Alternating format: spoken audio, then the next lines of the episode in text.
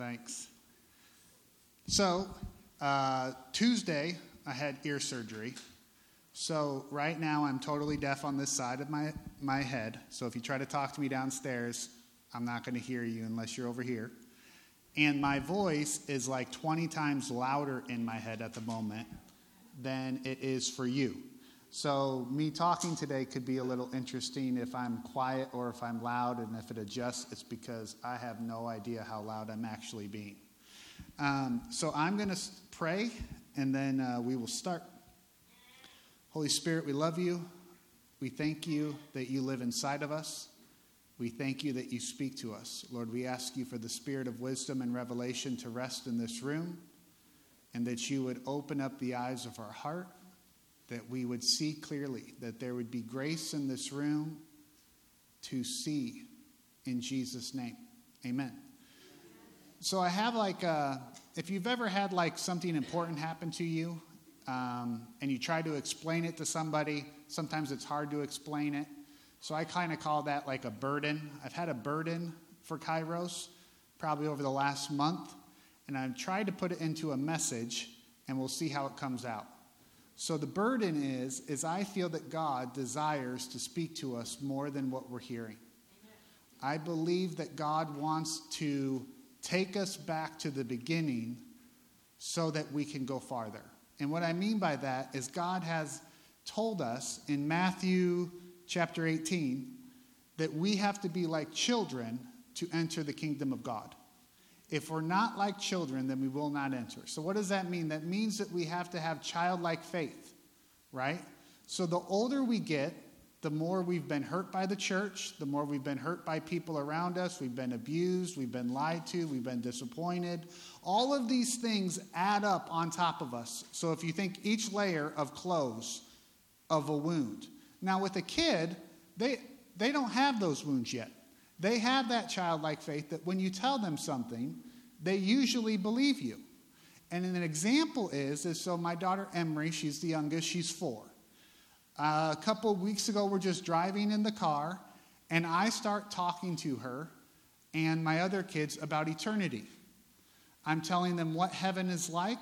I'm telling them what it looks like, how they can experience heaven now, and what Jesus is like. And after I spent about 10 minutes talking to them, Emery said every single word that I said to other people the next week. She would walk up to people and say, Do you know what heaven's like? I know what heaven's like. She would say, Do you know that if you don't believe in the real Jesus, you're going to go into the lake of fire? But if you believe in Jesus, you will not go into the fire. But it has to be the real Jesus and not the fake Jesus you know, so she, for the past two weeks, when she talks to somebody, she's telling people about what I told her. Now, she hasn't experienced heaven as, as far as I know, but she believes in heaven as much as I believe in heaven, and it's because she has childlike faith. So, God has, we have to position our hearts to believe what the Bible says. And sometimes we know um, we know the Bible front and backwards. We know what it says and we can tell people about it, but it's not inside of our heart. And we have to come to the place to where it's real inside of us so that we can enter into the kingdom of heaven. Now, I'm going to talk about eternity. I'm going to talk about God being inside of us. And it's my desire that you will feel something different today or think of something new that you've never experienced before. Because I believe, as a Christian, our inheritance is His presence. All day long, no matter where I am, no matter what I'm doing, His tangible presence rests on me. It's not a feeling, even though it affects feelings. It's not an emotion, even though it affects my emotions. It's not a thought, even though it affects my thoughts. It's the tangible presence of the Lord resting on me all day long. Now, I didn't earn this. There's nothing I did that allowed his presence to come. It's because I believe he's inside of me. With the revelation that Jesus is inside of me through the Holy Spirit and that I am here and I'm in heaven with him, I feel his presence no matter what I do. Now, even when, now this is a, a good example, even I'm going to say two weeks ago, Uh, my wife and I got into an argument, okay? And let's just say this argument was all my fault, and I did not act like Jesus in this argument. So uh, I'm at the moment sleeping on the couch, and I feel the presence of the Lord on me. And I was just a jerk. His presence didn't leave me because I responded like a jerk. His presence rested on me, and I could feel it, so I would turn to repentance and feel what he feels so that I can move forward with my relationship with my wife. So, my point in saying this is, is no matter what we do, we're not going to earn his presence and we're not going to lose his presence because it's always inside of us. Once he comes in, he doesn't leave unless I reject him as my Savior. Okay? So I'm going to start in John chapter 3 because I think it's a funny story. I'm going to read part of it starting in verse 9. This is uh, the context is Nicodemus is a teacher of Israel. He's coming to Jesus to learn about what, how to be reborn. Nicodemus responds and says to him, How can these things be? Jesus said to him, You are the teacher of Israel, yet you don't understand these things? Now, I'll just pause right there. Now, that's hilarious to me um, because Jesus is messing with Nicodemus right now. Like he knows he doesn't understand, and he's making it sound like he should understand, even though Nicodemus has no idea what being reborn is. Then it says, Truly, truly, I say to you, we speak of what we know and testify of what we have seen. My question to you is who is we? We isn't the apostles. This is the beginning of Jesus' ministry. They don't have a clue of what's going on. Who is we? We is the Father, we is the Son, and we is the Holy Spirit. The more you read John, the more you will see that Jesus speaks as the Father is in him and the Holy Spirit is in him, and they speak together. When one speaks, they all speak. So he's saying, what I believe is, we are testifying of what we've seen. Now, verse 12. If I told you earthly things and you do not believe, how will you believe if I tell you heavenly things? His desire is for you to know earthly things because he wants to speak to you about heavenly things. Why does he want to speak to you about heavenly things? Because for all of eternity, we're going to experience heaven. We're only going to experience this earthly stuff for maybe 90, 80, 100 years. He wants to tell us about the things to come. He wants to show us the place that He has prepared for us, that John says. Now, we'll keep going. This is a good verse. No one, verse 13, no one has ascended into heaven except the one who descended from heaven, the Son of Man. Now, most people preach that as it's talking about the resurrection. But if you read it in context, it's a present thing. He's saying the only person who's went up is the one who's went down. So Jesus is saying that even though I'm here on the earth, I have been up there with the Father and with the Holy Spirit, and I have encountered heaven, even though I'm here speaking to you now. That is a doorway in the Spirit for us to learn and to grab onto and say, My inheritance from Jesus' mouth is everything the Father has given Jesus, Jesus has given to us. I am in him and he is in us, and I have the ability to know and to see and to feel heaven even though I'm down here on earth. Amen? So I'm going to continue in John. I encourage you, if you read John for a month, the book of John, you would see how much more that John refers to the three of them being one, and him being in us and us being in him. And if you take that literal, literally, it will open up a grace around you for you to feel his presence and to encounter the living God. Now, John chapter 14, verse 17. The Helper, the Holy Spirit of truth, whom the world cannot receive because it does not know him or see him.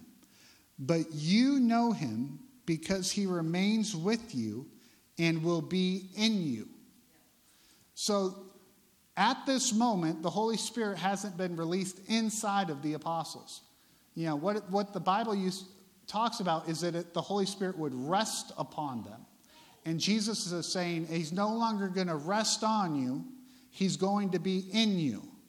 Now, verse 23 If anyone loves me, he will follow my word, and my Father will love him, and we will come to him and make our dwelling in him. I'm going to say that again. If anyone loves me, he will follow my word. What is his word? Now, what we've been taught, because we're in 2023, when we think of the word, we think of the Bible. You say, This is the word of God. But when Jesus is saying this, the New Testament isn't written. There is no Bible to refer to as the Word of God. Jesus is referring to the words that are coming out of his mouth to them, which is in the Bible, but it's more than the Bible. It's what the words that God speaks over you. When God speaks over you, if you believe them and you honor them, He's saying that my Father and I will dwell in you. He doesn't say Holy Spirit, He says, I and the Father. But then later on, we'll see how He says, well, when the Holy Spirit's in you, then all three of us are in you. And that is where revelation starts to give birth to grace for us to enter in to feeling his presence all day long. Now, John chapter 16, verse 12 I have many things to say to you, but you cannot bear them now at the present time. So Jesus is saying, I have so many more things to tell his apostles, but his apostles aren't ready to receive what he wants to share. And then it goes on and says, But when the Spirit of truth comes, he will guide you into all truth.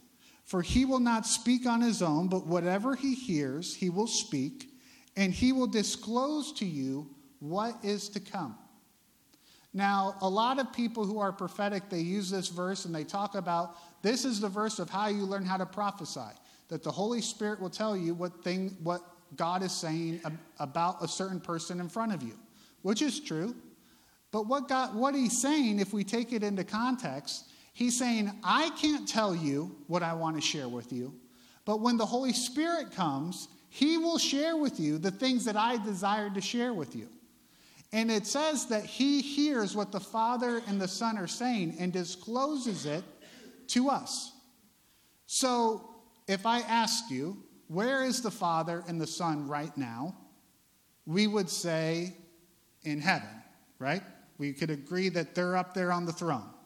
And we can look at Ezekiel 1, Isaiah 6, whatever your favorite scripture is about the throne room, we know that there's tons of angels around, creatures, seraphim, cherubim.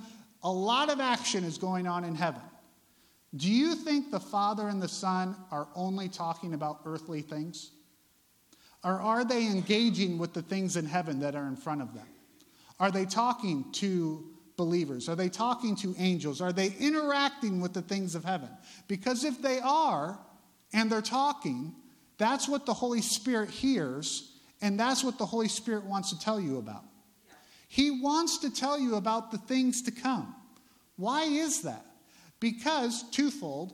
One, if you are uh, having a really, let's say you're persecuted and you're having a really hard time and you're being persecuted, it gives you hope that in the age to come it's going to be better for you.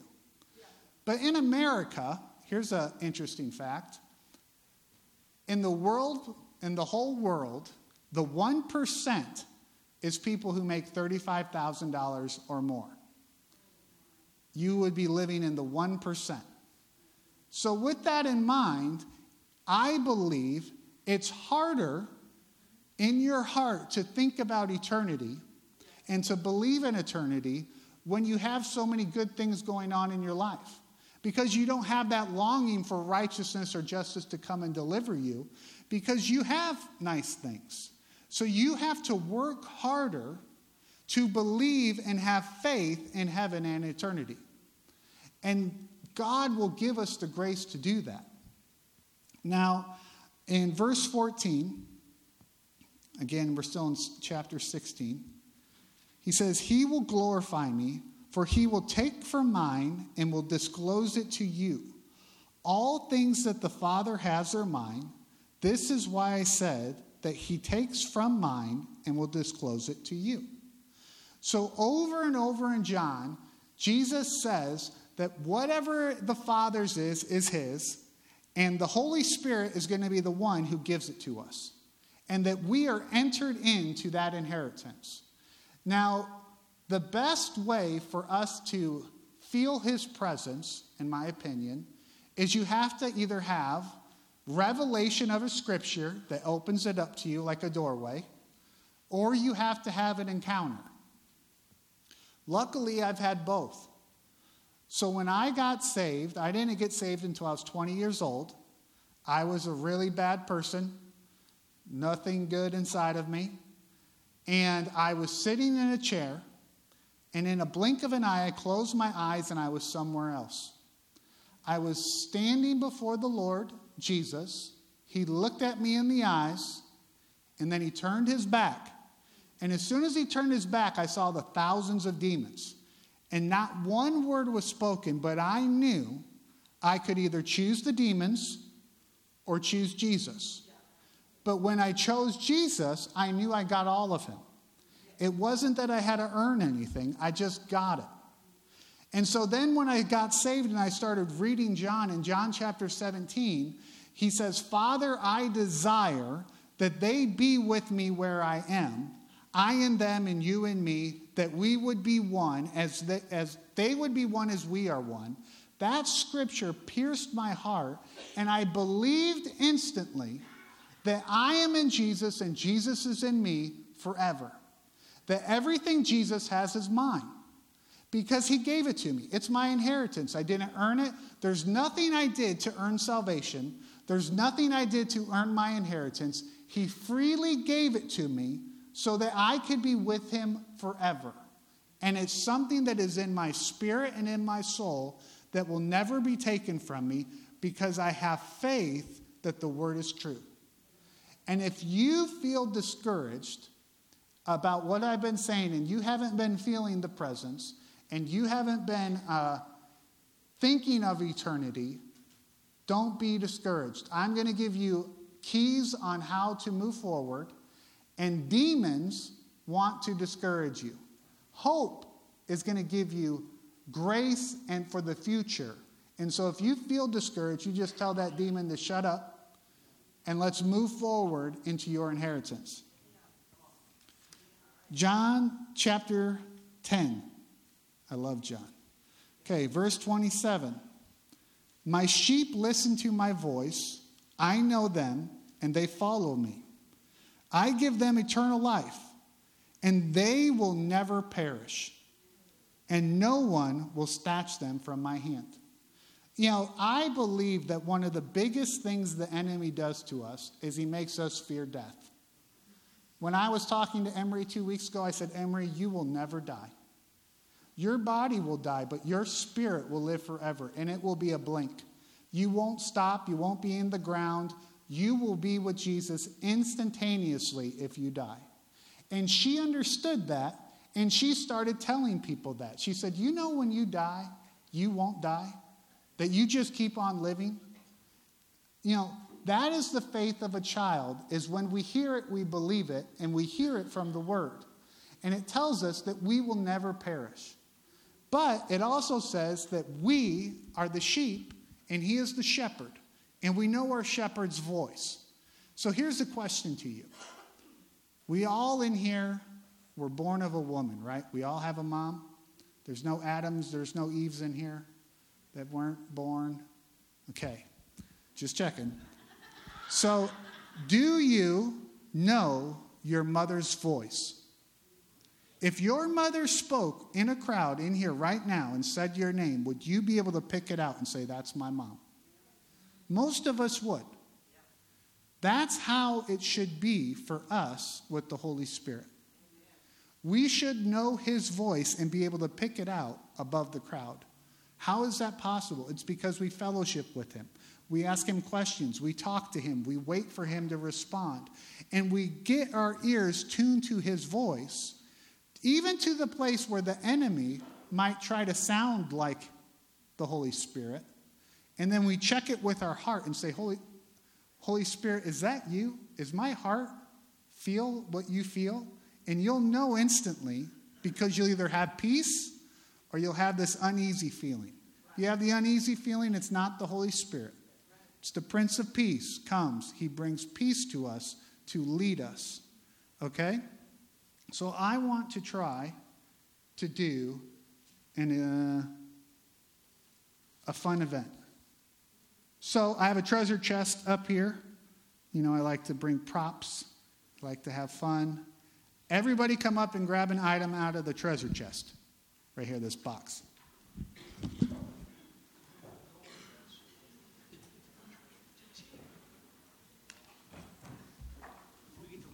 Sure, you can look in it. Only one.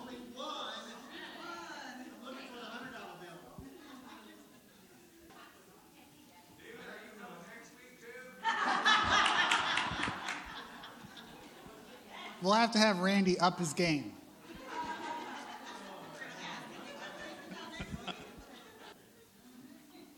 See, we had enough, right?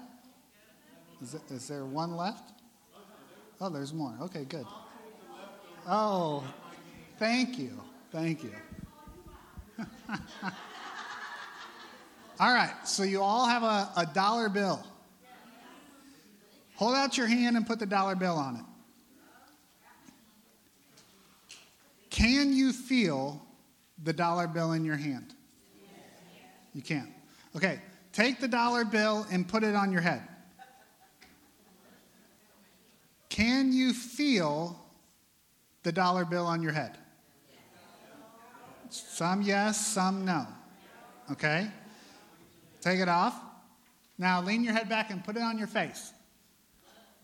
Can you feel it on your face? Yes. Okay? Put it on your shoulder. Can you feel it? No. Why can't you feel it on your shoulder? You got layers. This is my example of the presence. The more layers we have, the less we can feel his presence.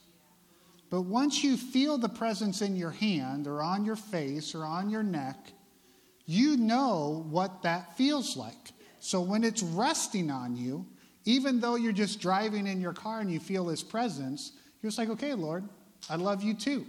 You know, it just opens up dialogue. But the more junk I have on me, the less likely it is for me to feel that presence. Now, when you look at that your dollar bill, is your dollar bill more valuable than the dollar bill next to you?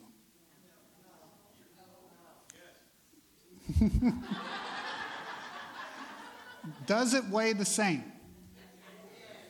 Does it kind of look the same. Now, what's different between yours and the person next to you? The serial numbers. So in Corinthians, Paul tells us that the Holy Spirit gets to choose what he gives you. It's the same Holy Spirit that gives the gifts, but he gets to choose which one you get. But you get gifts. That's the serial number. We're all different, but it's all the same. It all pays the same. The value is the same. But it's unique to us individually because he desires friends who know him. He desires people to talk to. Now, when you guys start thinking about eternity and feeling his presence more and it starts happening to you, and you haven't experienced it very much, one of the things that happens is we get excited and we want to tell other people about it, right? Like if something happens in your life that's exciting, you want to tell people. You know, with Mary, the mother of Jesus, multiple times in Scripture, it says that she pondered the things in her heart and she treasured them. I will tell you, I learned very quickly after being saved not to tell people what me and Jesus do. Why? Because as soon as I would be excited on something that me and Jesus did, and I shared it with somebody who I thought would want to know, in a kind way, not in a prideful way, what happened? They didn't respond the way I was hoping for. I was casting my pearls before swine. And it got trampled on, hurt my feelings. Oh, who cares? That's not that big of a deal. Oh, okay, good for you. You know, however they want to respond, it hurts. So I learned when I start having things with Jesus, I don't need to go tell everybody what me and Jesus are doing.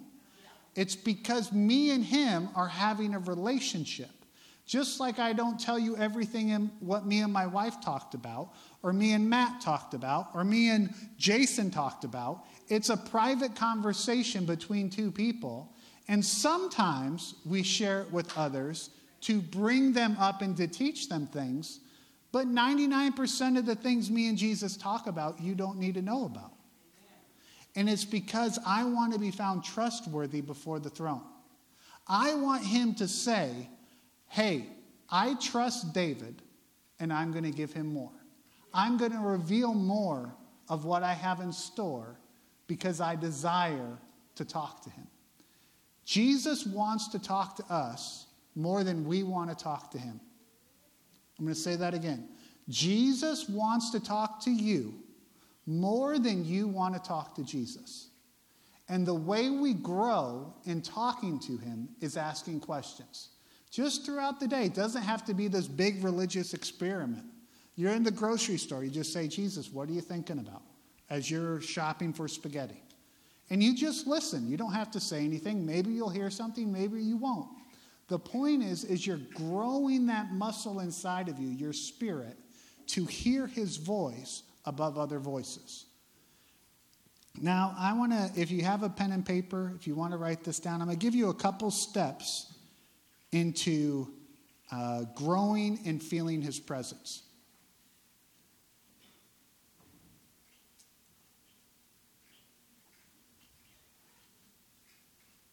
Number one, ask Jesus to give you a scripture, to give you revelation that He's inside of you. Ask Jesus for a scripture that will give you revelation. Mine's John 17, yours could be something totally different. That when you get it and you pray over it and you read it, it opens up this well of faith within you that you will never lose that revelation.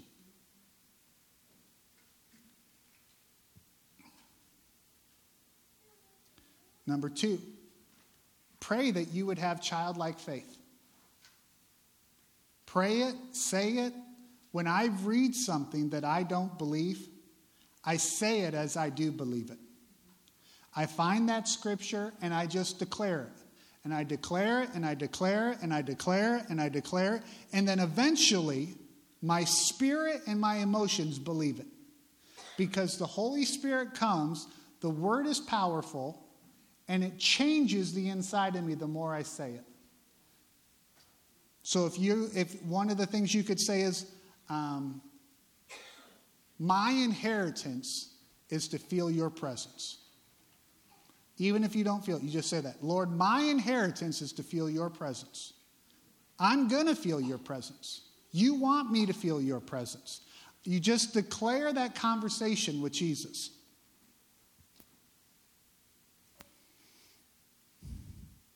This is a good one. I do this with my kids.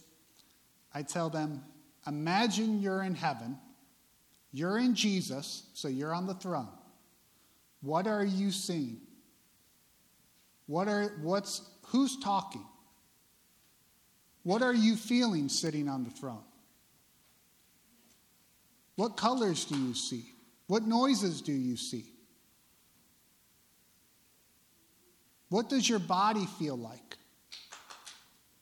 Ask as many questions as you can about what heaven's like. The more you ask, the more will be given to you.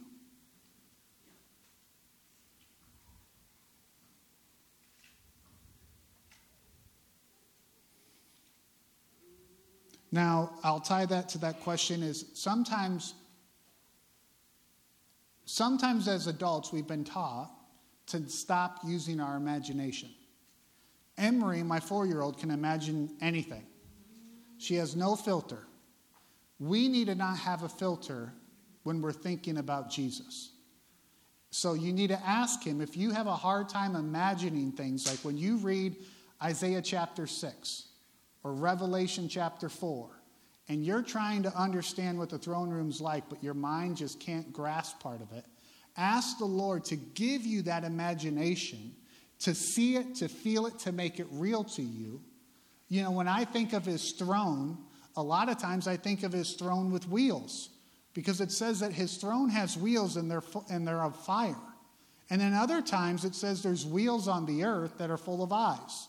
And then there's other scripture that says there's a river of fire flowing from his throne. I ponder those things. I imagine being in the river of fire. I picture myself in it. I picture what color the flames are. I picture how big the flames are. The more I ask questions, the more real it becomes real in my heart so that I believe and have faith in what the word says.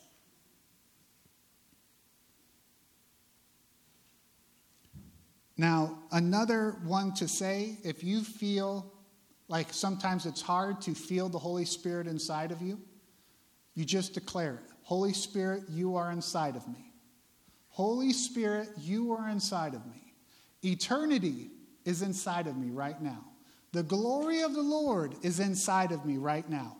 All the power of heaven is inside of me right now. So you find those truths and you say it over and over because those truths are in John. If the Father and the Son dwell in me, I have all the power in the entire universe inside of me right now. He dwells in me. I'm not alone. So when I feel rejected or when I feel like I'm having a hard time, I literally picture Jesus being inside of me and I'm not alone. And immediately I feel comfort. But if I start thinking I'm alone, then it brings isolation and it causes a wedge in between me and Jesus because I'm neglecting him inside of me. Ask for an encounter. Ask for the Lord to give you an encounter about heaven.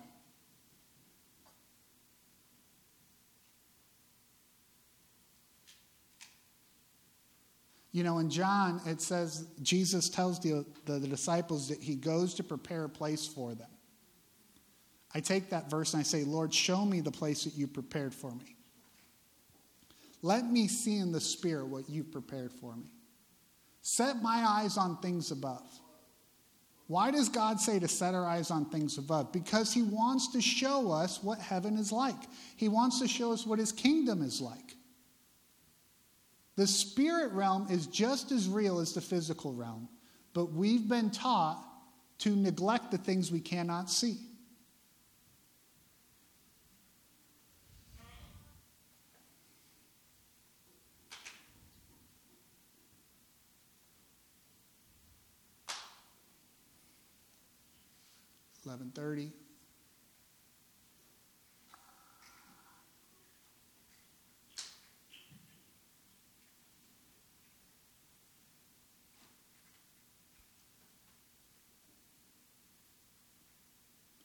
Jesus, I just ask you, or I just declare over the people of this house, any anointing or any gifting that you've given me to see in the Spirit, to feel heaven, to know your presence, I just release it right now over this room. I just declare that these are your sons and daughters, that their inheritance is to feel you, to know you, to see you to have friendship with you beyond anything they can hope or imagine, Lord. You have such bigger dreams for them than they can dream. Remove everything that is hindering love. I just take authority over isolation. I take authority over uh, discouragement. I command it to lift off of this household in Jesus' name. I say, Hope arise in their hearts. Holy Spirit, come with waves of grace. Let it be fun. Take us on an adventure of seeing who you are through your word. When you speak to us, Lord, let us be obedient. Lord, I just ask you for a fresh grace in this season. Fresh grace to have fun with you. In Jesus' name, amen. Let's go downstairs and eat some good food. Amen and amen.